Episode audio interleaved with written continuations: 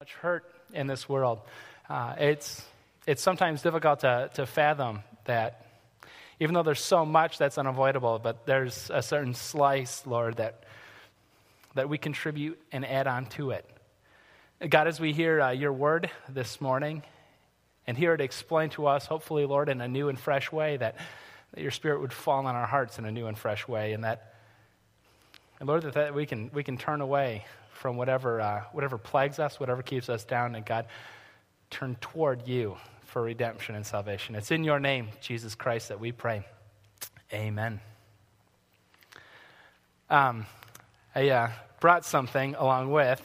This is a, uh, for you tech people, this is an HDMI cable. It stands for High Definition Multimedia Interface. But uh, in the Venike, thank you. Uh, in the Venike household, we know it as the magic wire that brings Sesame Street into our home. And it wasn't too long ago that this uh, magic wire broke and Sesame Street was no longer coming into our house, and the uh, very delicate ecosystem that is the household was upset. now, we, uh, I share this with you because we needed to re- replace this one in a hurry. Um, but uh, going to the, the store and hearing the recommendation, hey, don't uh, cheap out on it, buy a mid level brand. It's about $45 or so, and you'll turn it around and be, uh, and, and be right off again. Uh, I decided to cheap out on it like I sometimes do and, uh, and, and find a sketchy online retailer that was shipped from a southeastern Asian city that I can't pronounce, and it's just going to cost about $1.29 this HDMI cable doesn't work. Shocking. The, the frustration of it is that it took about uh, two or three weeks to, to get here. Uh, during that time, you know, I could, I could kind of sense the ten- tension in the household. After which, I made another uh, deliberate decision.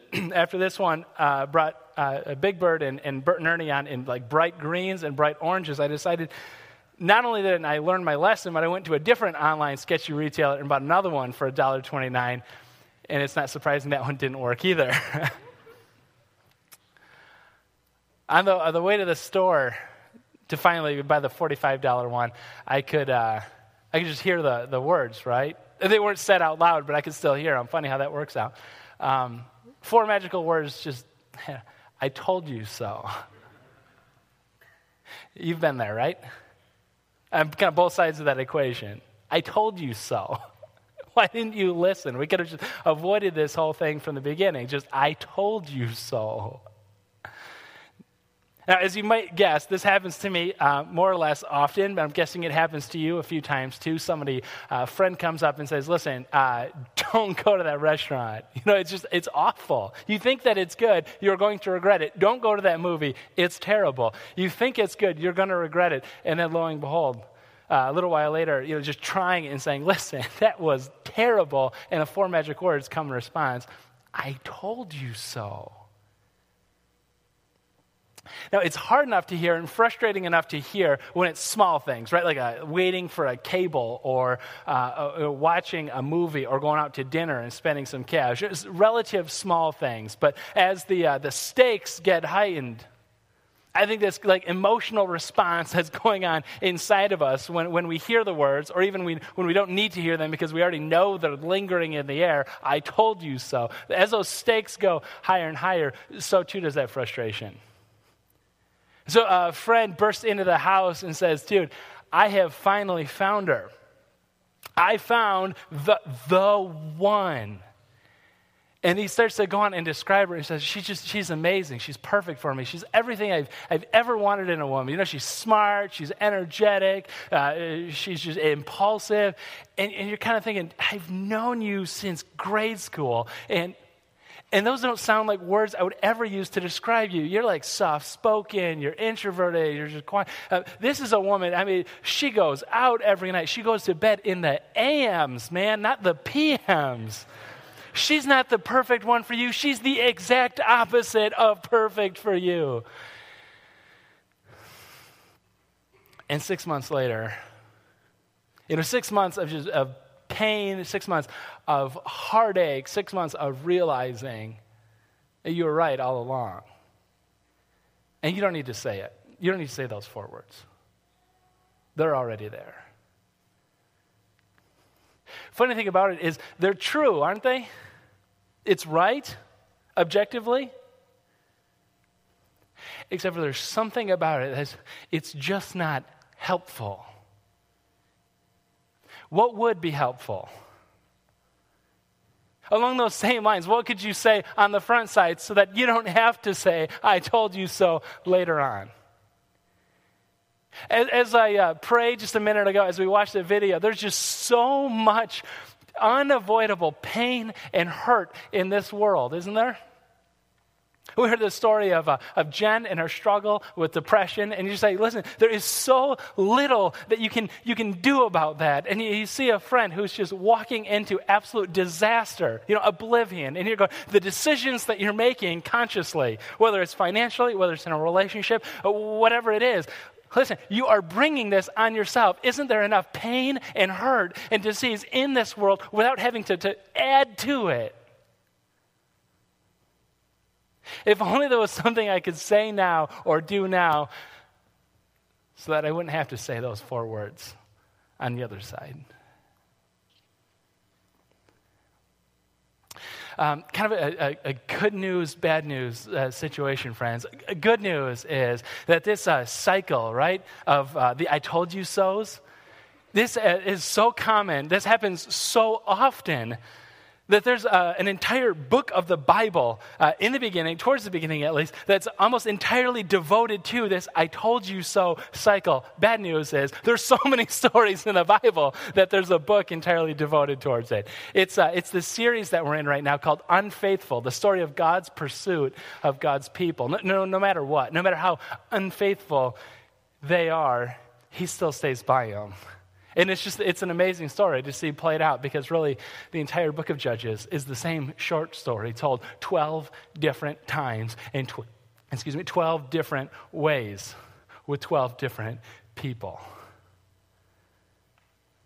Um, we're going we're gonna go there in just a second, but in case you're just a guest uh, with us this morning, we, we got to break down this cycle, this repetition of the I told you so cycle. You know, first off, uh, we start the story and things are going really, really well. You know, the people are following after God and they're pursuing Him. And they're in this relationship uh, together marked by exclusivity. Now, you could call this stage like prosperity because things are going well, but that's kind of a loaded because, because it's not so much that, that they have so much, is that they're just that they're so grateful for what they do have. So, so maybe the first stage, not pros, uh, prosperity, it could be something like uh, contentment. You know, they're just deeply, deeply satisfied with what they are and what they have. And then as it keeps happening, there's this stage that they fall into called rebellion, and that's where things get interesting. You know, usually it's this kind of different uh, part of rebellion uh, in each different story, but in the end, it's always the same. It's always this, this turning away from God and turning towards something else. In the story that we're going to hear in the first uh, bit, it starts off uh, the, the, Israelites, they turn towards uh, Baal and Asherah. Baal is just a, a catch all kind of a name to describe all the gods that are going on, uh, uh, worship that's going on around them. When you lump Asherah in on that, it becomes this uh, the, the, more specific set of a god and goddess. They're, they're in this, they're just kind of bizarre relationship together, Baal and Asherah. Uh, uh, you know, it's not an exclusive kind of relationship. It's this, you could describe it as a, as a mistress, maybe, or a, or a consort. You know, and the thing about worshiping this Baal and Asherah is that you go to the temple. It's a great grand temple devoted to, to Baal, and then there's this uh, pillar or pole in the middle of it all going up, and that's supposed to be uh, representative of Asherah. And you'd, you'd sort of act out physically with a people who worked in the temple the, the love and physical relationship that you believe Baal and Asherah to have. You just want to, to hear that, to kind of settle in, right? Doesn't matter if you're married, if you're attached to somebody, if you're engaged, doesn't matter if you're single. You'd go to the temple and you'd act out this relationship with the workers there. I submit to you that, that it tears at the very fabric of what makes Israel unique. This, this mark of exclusivity is wanting to be like everybody else. It's not that they just walk out on their God, Yahweh. It's that they add more on. And, and it's, it's like a square uh, peg in a circle hole. Just, like it doesn't fit. Something's got to give. And, and it's Yahweh, it's the Lord that gives you know, as they push him out, as they welcome this, this new thing in, and it they become just like everyone else. It's not too long. it's not too long uh, before everybody else realizes, I thought there was something unique about them. Like I thought there was, a, I thought they had this, this like divine hand around them, right? That, that protected them, that shielded them, but, but they look just like us.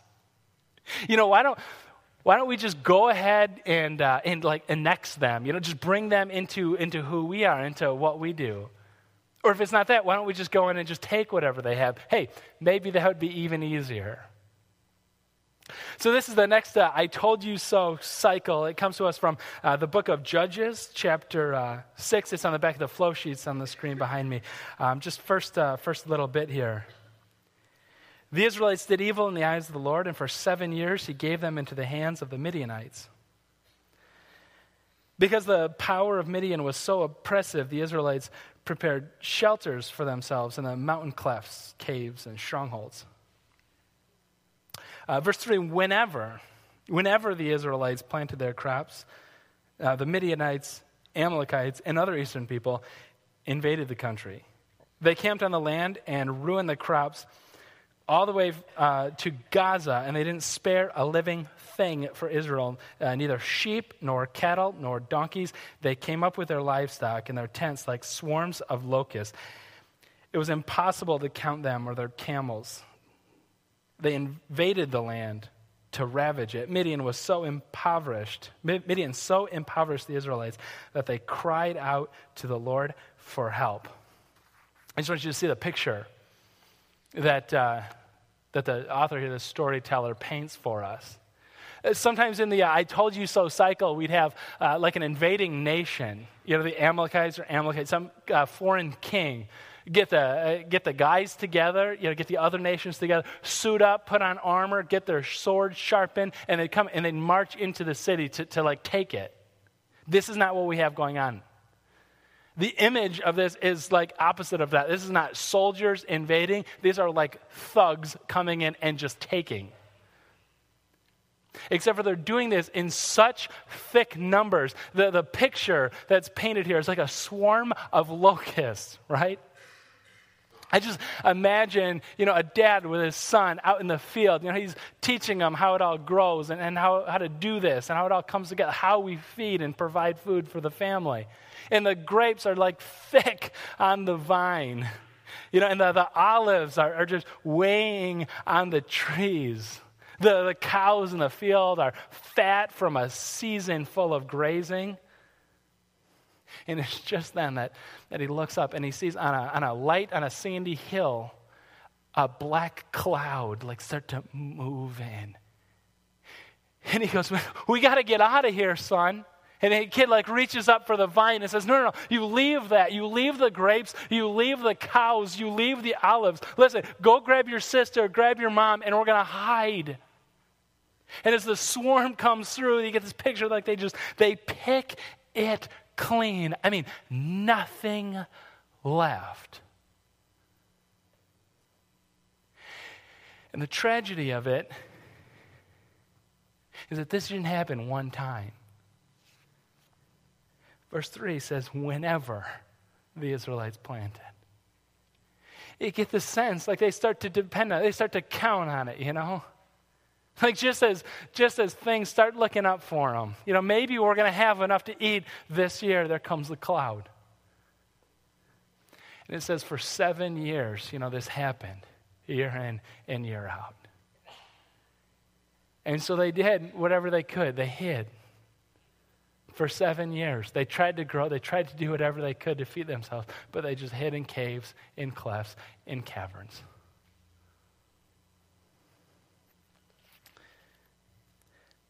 Verse uh, 7, the first part. When the Israelites cried out to the Lord because of Midian, hang on.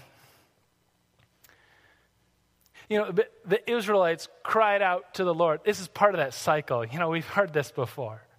We've heard it before. The Israelites cried out to the Lord, and the Lord provided Othniel. And then the Lord provided uh, uh, Ehud, and the Lord provided Shamgar, and the Lord provided Deborah, and the Lord provided Barak. You know, we've been in this series for a little while now. We've heard this story before. This time, hang on, there's an interesting little twist. They cry out to the Lord. Hang on. They cry out to the Lord because of Midian. If you're the underlining type, you might just want to make a note of that, or at least just you know make a mental note in your mind right now and say, "Isn't that a curious statement?" They cry out to the Lord because of Midian, because they're so impoverished. I want to submit to you that they cry out to the Lord not because they left him behind. They cry out to the Lord not because this other thing wasn't working. They cry out to the Lord not because they're, they're returning to a, to a state of faithfulness and they want to return to that, that satisfaction and, and deep contentment they had at one time. No, no, no. They cry out to the Lord because they're broke. Because the Midianites came season in and season out, and they just pick the land clean. They cry out to the Lord because they keep seeing the cloud come down from the hills. I, just encourage you to kind of file that away, like make a mental note of that, because I think it points at, at a state of their heart that, that is going to have deep implications on what happens next. They, uh, when the Israelites cried out to the Lord because of Midian, verse 8, he sent them a prophet who said, This is what the Lord, the God of Israel, says I brought you out of Egypt, out of the land of slavery. I rescued you from the hand of the Egyptians, and I delivered you from the hand of all your oppressors. I drove them out before you and gave you their land. I said to you, I am the Lord, your God. Do not worship the gods of the Amorites in whose land you live. I've done all these things, but you have not listened to me. Or, in other words, uh, I told you so. You don't like it, do you? I don't like it. God, we've heard this cycle before, five times before. I don't like that God says in response to their crying out, I told you so. The cycle is supposed to go. They cried out, and then the Lord raised them up a judge. They're experiencing rebellion, suffering. Now is supposed to come the deliverance. But the delivery that they get, no, it's not salvation, it's a sermon. right? Listen, I did all these things, and we had a deal you did not listen to me. You brought this on yourself. You invited this danger is. Isn't there enough hurt and pain out there? You've chosen to add to it. I told you so. Now, I don't, I don't like it. Difficulty, though, is that it smacks it tastes like, like ungrace kind of going down. It's, it's a difficult pill, right? It sounds like just the opposite of a thing that you'd like to hear at Encounter, where we talk about the grace of God just constantly over and over and over.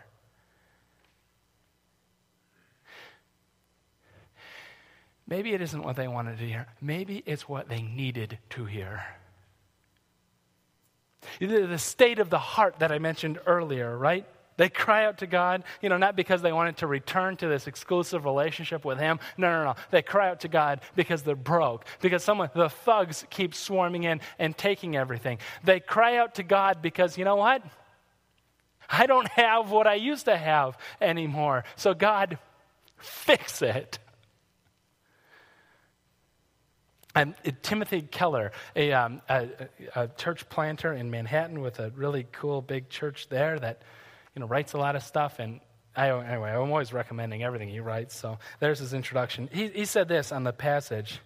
You know, God sends the prophet to convict of sin before he sends the judge to rescue him from oppression because the people are, and here's the key, regretful but not repentant. Right? That, that, that they cry out because of the Midianites. They cry out because the swarm is coming. That just points at the key, doesn't it? It, it just points at the key that, you know what, they, their heart hasn't changed. The, the core of the problem hasn't changed. They are regretful, but not repentant. You know, regretful has this horizontal plane to it, right? It kind of looks at the landscape around me and the things that I have and say, you know what? Something has been taken away and I want that back. Regretful looks at the consequences of an action and saying, I don't like what happened. Repentance looks at the action itself. It has a, a vertical element to it to say it's because of what I did. It's, it's my contribution to the matter that brought this on. And I am so deeply sorry. Not that, not that I'm now suffering. No, no. I'm so deeply sorry because of what I've done. And the kicker, the kicker is a regretful heart, but not a repentant one, a regretful heart there's really no reason why this isn't going to happen again. He goes out to the mailbox, pulls out a stack of envelopes, and, and one of them is from uh, a department store, which is odd because it says statement enclosed. And so he opens it up. It's in her name, but that's okay. He opens it up, and there's like a five figure balance on of these cards he's got no idea about. As she gets home and he goes, um, honey, you got some mail. And she says, oh. And he goes, your statement came from the department store. And she goes, oh. I am so, so sorry. See, I, I meant to handle that before you ever. No, no, no. No, what's so sad about that is that you're not sorry for going behind my back. You're not sorry for, for committing this financial cheat on me. No, no, no. You're not sorry for what you've done. You're sorry that you got caught. The tragedy of it is that there's no reason why that wouldn't happen again.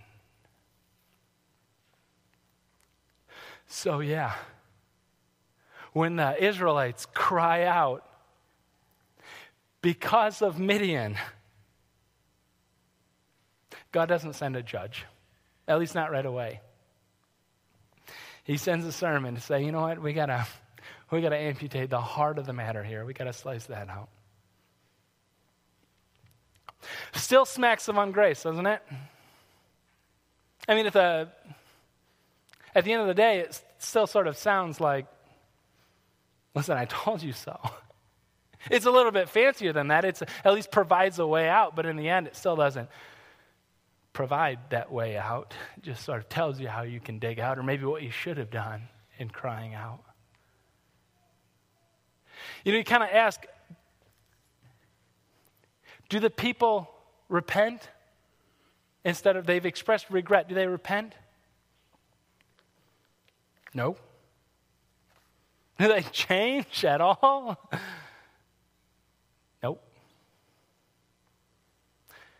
As God continued to act? Yes. Grace.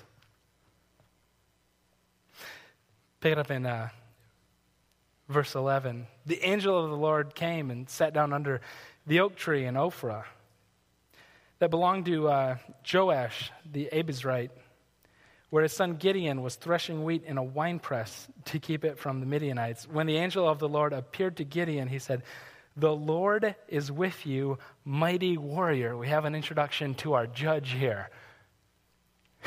but, you know, our judge, uh, Gideon, he's threshing wheat in a winepress.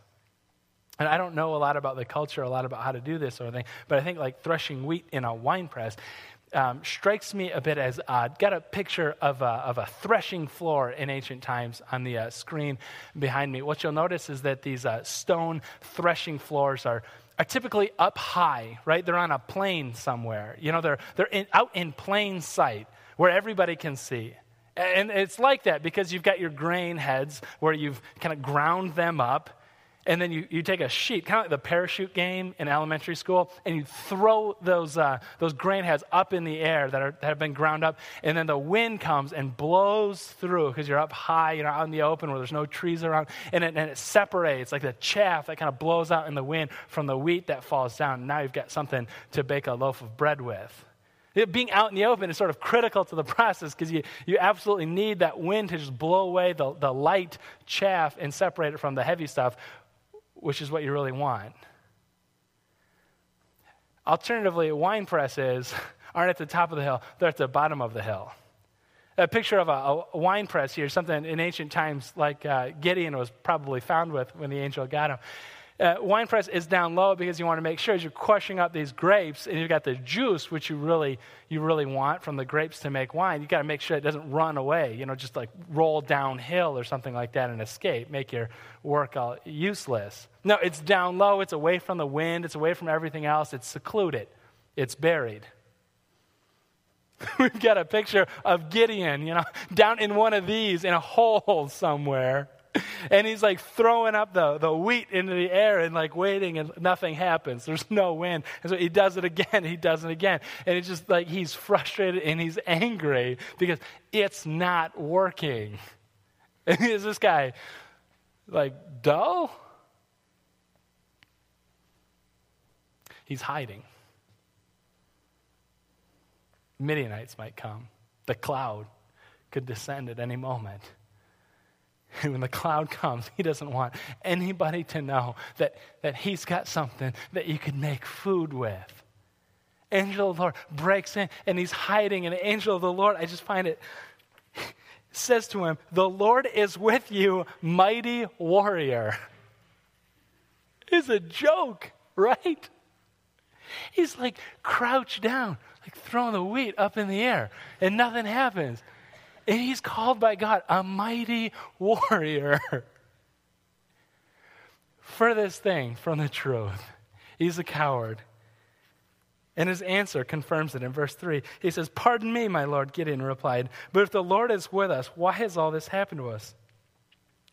Where are all his wonders that our ancestors told us about when they said, Did not the Lord bring us up out of Egypt? But now the Lord has abandoned us and given us into the hand of Midian.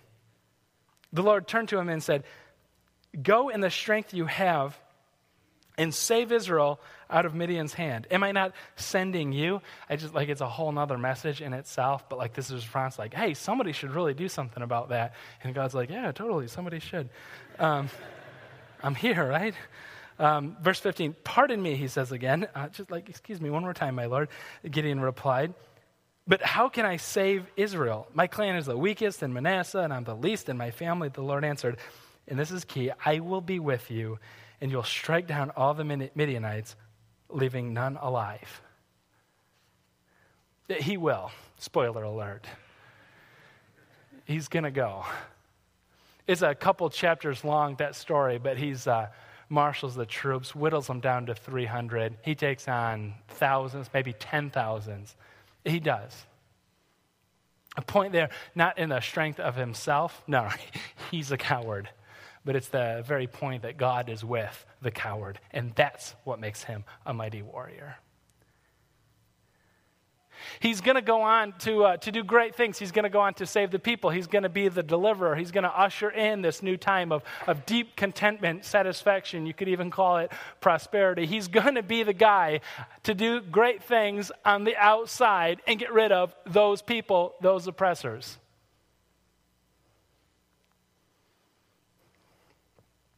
Not yet, though. Gideon there's something you have to do first. You see, sometimes when transformation, no, no, most of the time, when transformation happens, it doesn't happen on the outside first. Getting in it happens on the inside. So, so before you go out, before you get your sword sharpened, and before you start marshaling the troops as a mighty warrior that I'm making you, no, before you go outside, there's something you have to do inside.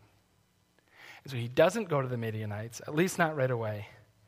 In verse 25, that same night the Lord said to him, Take the second bull from your father's herd. By the way, first bull is the one that you use for breeding. It was the best one, so it's kind of an act of grace to use the second.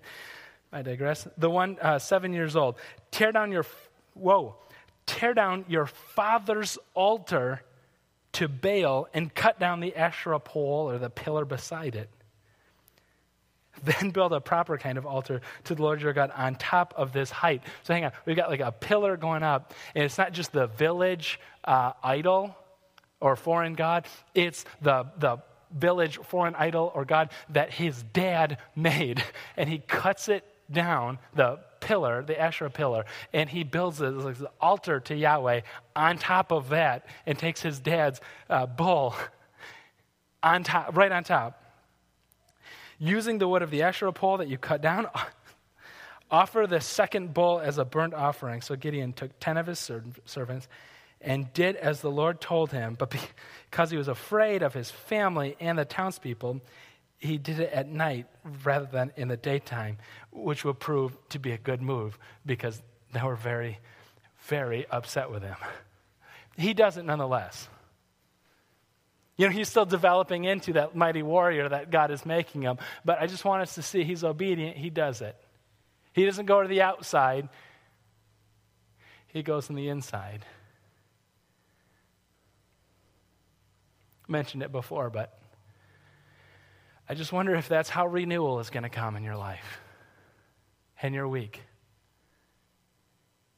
And I just wonder if if it's not going to be waiting for some God to, to raise up a, a Savior or somebody to, to rescue you from uh, the financial indiscretion or the relationship indiscretion, it's not going to come from outside and just wipe it all away. It's not going to come from outside, it's going to come from inside. It's going to come from a heart of repentance.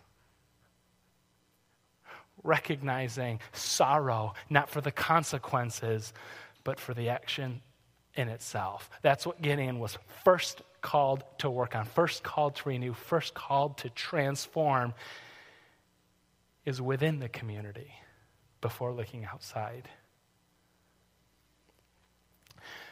I mentioned the, this difference between regret and repentance already, and some of the, the distinctions there. I missed the, the biggest one. The, the very the most monumental uh, distinction between regret and repentance is that when something is lost and, and you regret it and you mourn over it, you, open up, we said, the opportunity to, to mourn uh, again. It doesn't go away. See, that's just the thing. It doesn't go away because whatever you've lost, you have this fear that, that you'll lose it again or, or, or something else will be lost. You just constantly focus on what's on the outside, what's on the, the temporary, what, what could still be lost or be gained. See, you kind of go through life in, in this wavering kind of, kind of fashion that, that, says, you know, what would happen to me if I lost this thing or that thing? What would happen to me if the job was taken away? What would happen to me if the, the, the wife was taken away? What would happen to me if anything is just is lost? The, the car in the driveway, the house. I would just be a wreck. I would be inconsolable because what was most important to me is now gone. But repentance has this intrinsic realization that the most important thing isn't a thing at all, but is the Lord whom cannot be lost. And so, even in the face of severe loss or even threatening, there seems to be this stability that comes along to say, sad now, but not inconsolable. Because there's still hope, because I still have a Savior, because the true punishment that should be coming my way for what I've done, Christ suffered on the cross. And I will never lose him. Will never lose him. I had a conversation this week. I guess a bit of a challenge more than anything, but just sort of a conversation that went along the lines of Isn't it odd how, in this process of God bringing us to this point of recognizing this radical dependence on Him, isn't it odd that the thing that we most long for, the, the, if you call it the idol that we most long for, most want, is often the thing that's taken away from us. You know, so looking back in seasons of life and to say, you know what, there was a, was a time in my life where I would, it would seem like I was so preoccupied with, with dollars. It was a time when I had the least. Time in my life when I just, I wanted so badly to be the perfect parent. It was the time when my kids acted just like crazy kids. Isn't it odd how God has a way of just pointing out the things that our hearts long for, that are fleeting, that are temporary, that point us back to what lasts? Maybe He's doing that this week for you. Maybe He will. If so, I just just ask that you consider the possibility that maybe God is renewing you from the inside first. Let's stand and, uh, and pray together. Gracious God, uh, thank you for the story of Gideon. God, thank you for the renewal that happens not just you know, in, in ancient Israel, in his community, in his town, but the spirit of renewal that you're creating here at Encounter Church, Lord, in the hearts that are represented in the room and even outside of this community, the stories that we only have begun to hear. Ask, Lord, that we be attentive to you this week, wherever you may be moving. Give us the, the boldness to follow along after you. In your name we pray. Amen.